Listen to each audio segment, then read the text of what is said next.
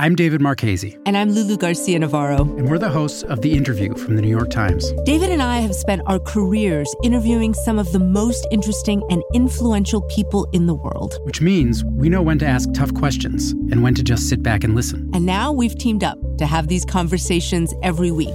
We'll try to reveal something about the people shaping our world. And we'll get some great stories from them, too.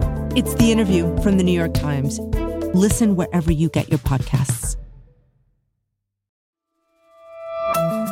From the New York Times, I'm Michael Barbaro. Here's what you need to know today. On Thursday, the Manhattan District Attorney charged the Trump Organization with running an illegal 15 year long scheme to help its executives avoid paying taxes by concealing their benefits.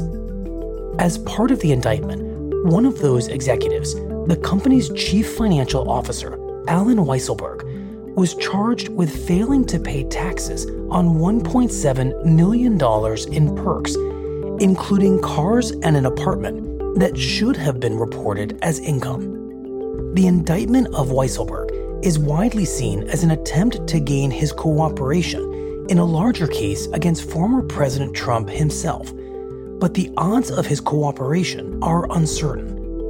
Weisselberg, who has worked with Trump for decades, pleaded not guilty on Thursday and vowed to fight the charges. And in a 6 to 3 decision, the Supreme Court has upheld voting restrictions in Arizona, signaling that challenges to a wave of new Republican laws making it harder to vote will face a hostile reception from the court's conservative majority. For Democrats, the decision was a closely watched test of whether the Voting Rights Act of 1965, already weakened by the Supreme Court, could be used to fight state restrictions on voting by arguing that the laws disproportionately hurt minority voters. That's it for today. I'm Michael Barbaro. See you on Tuesday after the holiday.